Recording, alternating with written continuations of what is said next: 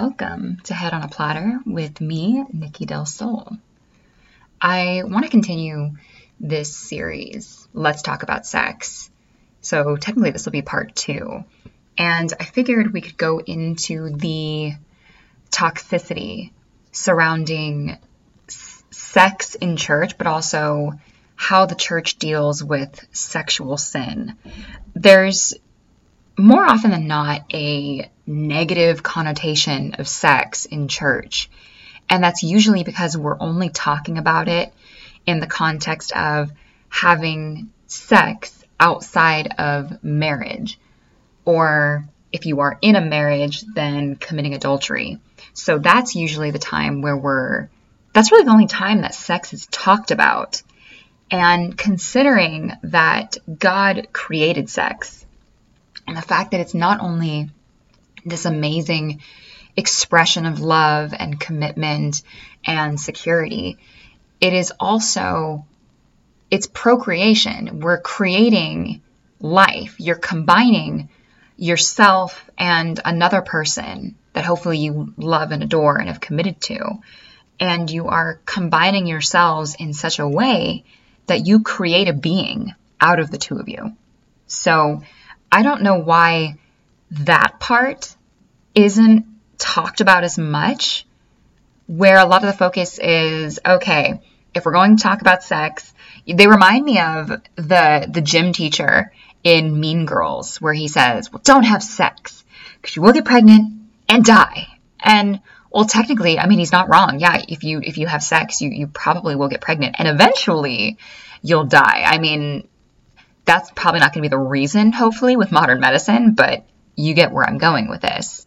It's this very antiquated and shameful tactic, honestly, of just, okay, if we have to talk about this, let's just make sure you're not doing it, and that's the end of that. And I don't think that that is helpful to anyone. I would say the general reaction to having sex outside of marriage, while it is a sin, obviously, but it's met with such shaming and a lot of judgment, and very harsh judgment. And I would even argue more so than other sins that you see. So, my question is why is sexual sin so much more easy to condemn? Why does it hold our attention more than someone being jealous or someone not honoring their parents.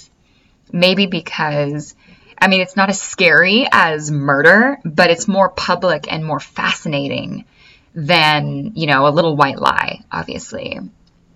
And I also don't understand why sex is talked about so negatively in the church because it is such a natural part of us. It's one of our driving factors.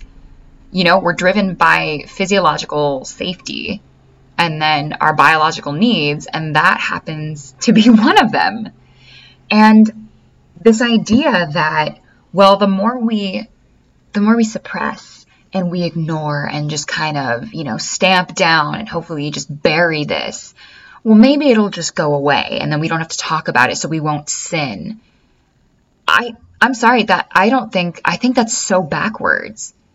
And call me crazy for this, but I almost feel as though now I do feel as though we need to be talking about sex. Now, that's not to say, um, given in light of these recent events, especially with sexual education in children, and how they're being exposed to certain things that are probably inappropriate in general for children, but especially at this age. However, there definitely are stages of sexual development in children that they can understand. The first step of that being is we need to start teaching consent. And that's just simple. That doesn't have to be sexual. That's just, you know, one of the basic fundamentals that kids should be learning. And then later, that'll it'll be able they'll be able to more easily connect that to sex. You know, and it's letting kids, hopefully when you teach them young and they turn into young adults and then, you know, from teenagers to adults, that they can grasp this concept. But I may be getting ahead of myself there. Um, going back to why is sexual sin so much more condemned? Why is it so taboo to even talk about these things? And it reminds me of, of two women in the Bible. Uh, there was the woman at the well that meets Jesus, and the woman brought to Jesus that was caught in adultery. So I think the next logical question is how do you deal with someone who has committed sexual sin? And I think we have this idea of putting a band aid on the situation of, well, if we guilt them and shame them, that'll definitely change their behavior. And maybe it will for a time until they either completely withdraw into themselves and kind of give up in defeat, or they rebel and they just decide, well, you know what, people's opinions aren't worth taking into account anyway. So neither of these two extremes are godly, Christ like ways of helping people deal with this. So I think it might be useful to think of maybe instead of putting a band aid and just treating the action, we need to treat the behavior and maybe the root cause. And that leads me to a couple questions off the top of my head of why people are, you know, just choosing to have sex just outside of a, a committed relationship like a marriage. And I don't want to isolate um, the non believers either, so I'll, I'll, just say committed relationship um, just to make everybody feel included. Um, so, the root of the problem well, if we look at sex for what it is and what it is used for, like I mentioned previously, it is a joining of souls. It is as close as you can physically be to someone. And when you are physically that close, it's supposed to be symbolic of how close you are emotionally. And within that closeness are things like love, respect, kindness, playfulness, even, and security. Those are the things that you are blessed to experience in a committed relationship. So, if we look at sex as a means of connection, not just merely procreation, but connection and an expression of love, then it leads me to believe that one of the root problems, or maybe people are using sex um, as a means of connection. They're doing, they could be perhaps doing it incorrectly, but maybe what they're, the root of the problem is maybe they feel ignored. Maybe they feel even undesirable. And doing this, having sex, makes them feel empowered. It makes them feel like somebody loves me. It, it mimics that closeness that maybe they're missing in their everyday lives, um, whether it be from an actual romantic partner or perhaps even close friendships or familial relationships as well. And I think because, you know, we know God built us for connection, even though sometimes it doesn't feel like it. But also, there is this idea of perhaps the underlying issues that people are really experiencing.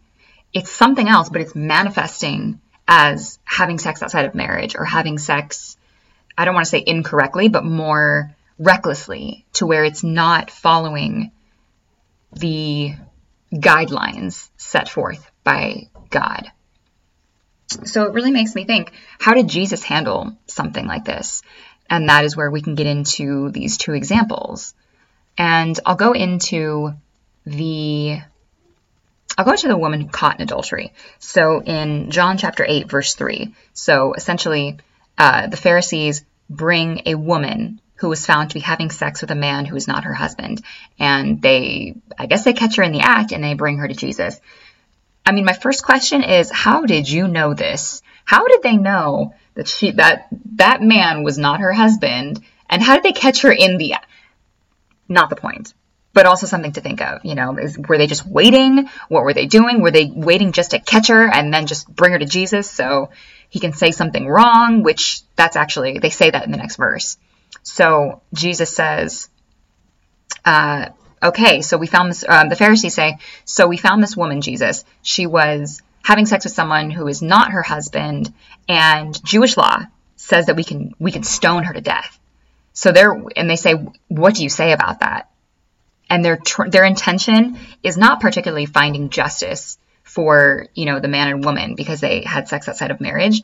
They're really using this to trap Jesus into saying something incorrect, and they used a very obvious sin to try to do so. So they're they're weaponizing sex in this in this case.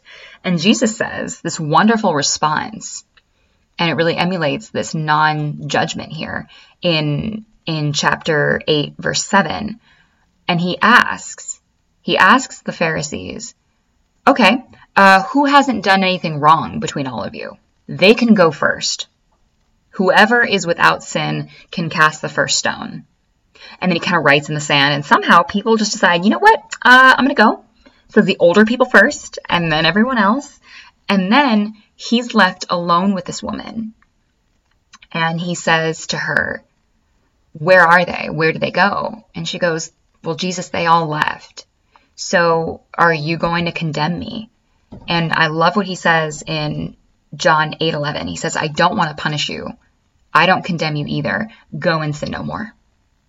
So it's not that Jesus says, you know, sweetie, you know, yes, queen, do whatever you want. I love you anyway, which he does. He does love her. And he loves all of us that have previously, you know, fallen to sexual sin. He does love us. But the second part of verse 11 in chapter 8 is go and sin no more. He says, I will not punish you, but go and sin no more. It's a very explicit it's an explicit command. And I say command because it, it's spoken with authority, but I want to be careful of having the connotation of it's a it's it's all powerful and unjust and arbitrary. And to be honest, yeah, it is. I mean, Jesus is God incarnate. Of course he has that kind of authority. But this authority is rooted in such love for this woman and for us and anyone else who has experienced this and kind of that shame and guilt and realizing god i'm i'm very i'm out of whack right now i'm i'm having sex i'm feeling emptier and emptier the more i keep sharing this part of myself with people and whether you're a man or a woman um, i challenge you to think of why are you choosing to join with people that you have not committed to for your entire life. And that may sound crazy, especially um, if you're not particularly a believer. You're like, well, why not? I have to, I have to try them out and make sure that we're compatible that way. Because if not, I'm going to be unhappy in my marriage, and all of those, all of those other preconceived notions and such. But I think in order to help combat this sexual sin, it's not having people stamp out their sexuality. It's not having them bury their sexual desires. Because God invented sex. He he created this and he said it was good. Read back to Genesis when he's after he's created Adam and Eve and they find each other and they discover each other and they're into each other. It's hot. They're like, "Wow, oh my gosh." Adam's like, wow, I went to sleep for a little bit, missing a rib, and now I have this woman who's my helper and I love her. And Eve, coming from, I just came from man and I just, I want to serve him and I want to, I want to be with him. That's incredible. That's amazing. And for anyone saying that God hates sex or he's, he's this giant prude, I really challenge you to read Song of Solomon it's hot. And the amount of times breasts are mentioned and how many times that book says, let her breasts satisfy you at all times, is beyond me. And if I didn't know any better, I would read that thinking there's no way this came from the Bible, especially with all of the all of the attitudes and all the projections I had um, about Christianity and about Jesus and about church, even just back in the day. Not I would even say not too long ago um, maybe even just, you know, five, six years ago, which isn't that long of a time if you think about it. But essentially, we need to reframe sex and start talking about it in the context that God has designed. We can't only talk about this when someone has used it incorrectly or has sinned. I think, and there, there is some, some psychology in this. Um, I can't remember the exact study, but the human mind can't truly comprehend the negative. So if you say, don't think of an elephant, well, surprise, surprise, what did you just think of? You thought of an elephant. Even I just, I just told you not to. I just told you don't do that. But you did it. Feel bad and be shamed for it. It's the same thing with sex, where, except we're not saying don't think of an elephant. We're saying, well, don't have sex and, you know, don't lust after people and don't look at people who aren't, you know, you're not with and, and don't do this. And naturally, we're going to do it. And God gave us these desires for people. It's not a coincidence. It's not it's not shameful and it shouldn't be guilt inducing. You know? Now, there is I want to err on the side of caution and be sure that my message is clear where I'm not saying, "Oh yeah, you know, do whatever you want and lust after everyone." Not saying that. Not saying that. You know, like we did read um, in John chapter 8, where he says, I forgive you for the sin you've committed, but don't stop yourself from doing it, you know? So, in my attempt to bridge these two things together of the psychology of how we are able to build habits and, and whatnot, you have to focus on what we should be doing. And to interject some more personal, um, personal experiences and such. I would recommend giving this part of yourself, your sexu- your sexuality, and giving it to God and having him help you through it. And we don't need to hide this from God. Number 1 because he already knows. He created you. He knows every single thought that has ever passed into your mind, out of it, and the thoughts that will come and go as well. So there's really no hiding from him. There's no point. So in with that logic, we might as well bring this to him.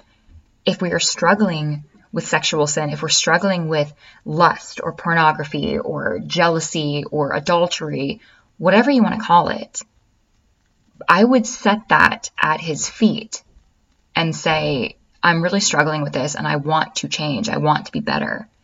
And that doesn't mean that he's going to magically snap his fingers and you're going to be cured of all lust. That would be a miracle, don't get me wrong. However, God does want you to develop as a human being. And he wants you to take this journey with him and through him and side by side with him. And Jesus will be there to help you. And it's this it's a symbiotic relationship of we as the sinner have an issue, the desires of our flesh. And rather than trying to fool God and try to hide them, hide these from Him, and just act like they don't exist, let's run to Him. Let's bring this to Him and, and admit to Him, God, I am, I am a sexual being that you created. These are not bad, these are natural feelings for me, but help me to manage them. Help me to overcome them and overcome the temptation that I am faced with. And just simply giving that to God and asking for His help, that is where the journey starts. Because to be honest, God is an amazing God and He knows all of your needs before you even ask for them. But the master of consent himself does not want to just step in and save you if you don't want to be saved. And that statement even goes farther than sexual sin, sin as a whole, just any part of your relationship with God. He wants to have your permission. He wants your love. And when you trust someone to have your best interest at heart, and you trust that they're looking out for you, and you trust that they're good, then that's where you submit and it becomes an easier process, man or woman. And it may be a little bit easier for women to do this because just of just because of the way God made us. We are the helper. We were taken from Adam. You know, there is a role that we fit into. It's a little bit easier for women to conceptualize being in love with God and submitting to Him. Now, on the other hand, uh, for men, the submission is also still there. It's for you, it's not so much being the helper, but it's learning to embody the type of person that you need to protect as well.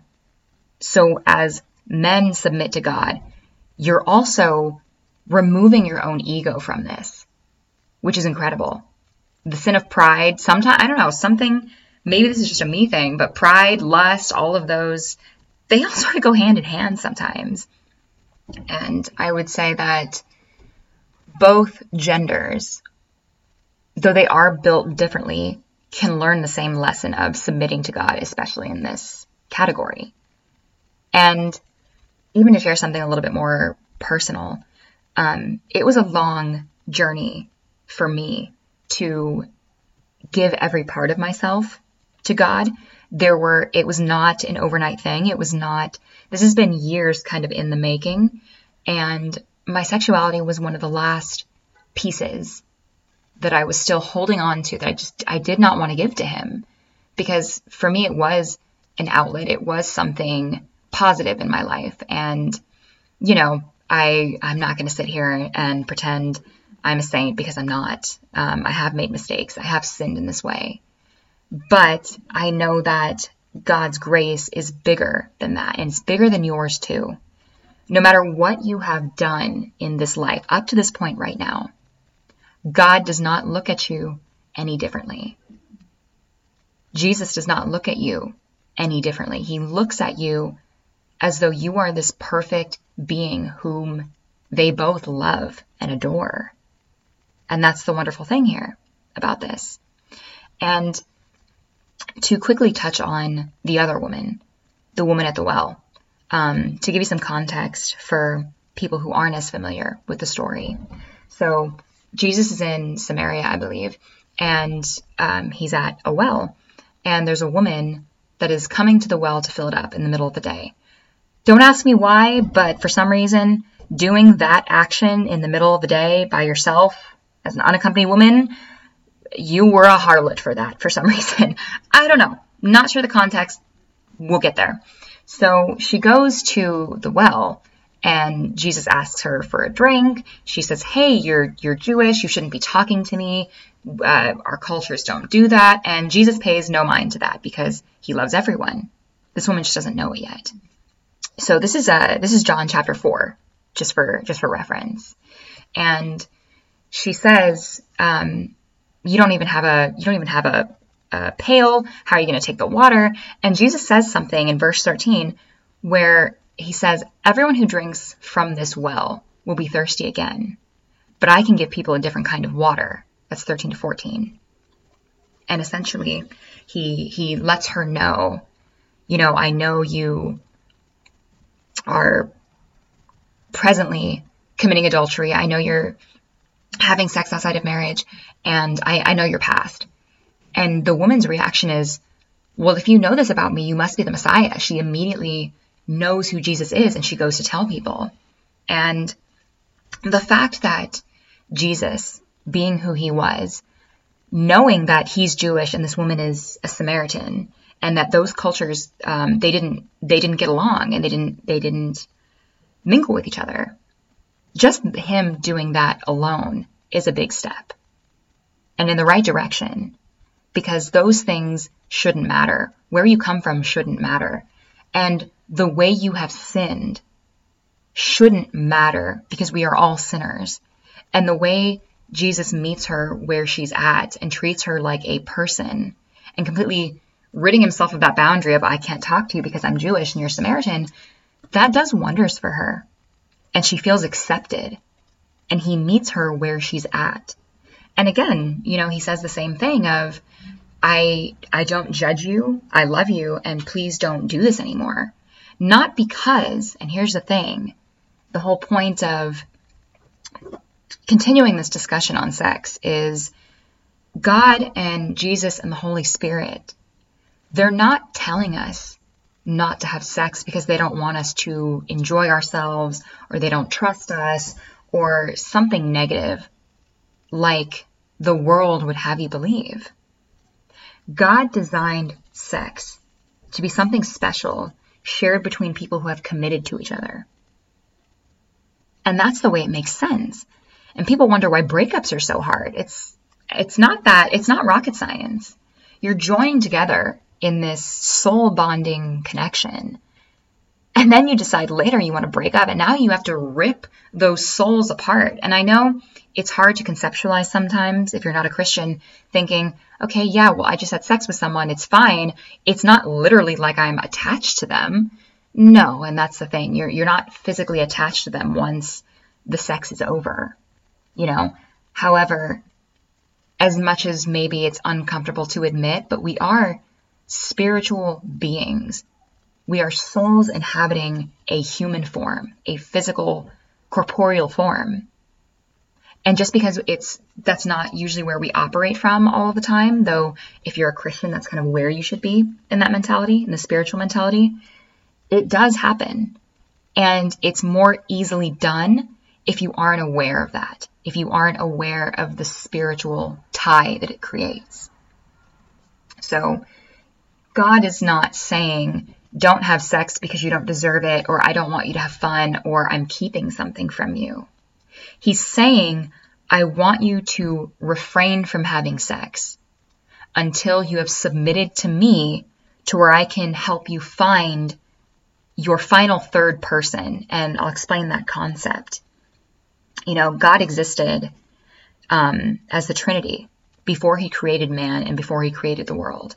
It's him, Jesus, and the Holy Spirit. And Jesus was already there in the beginning. It says that in, in, um, in the Gospels, where Jesus was there at the start. And I think in Genesis it's also referenced in a couple more places.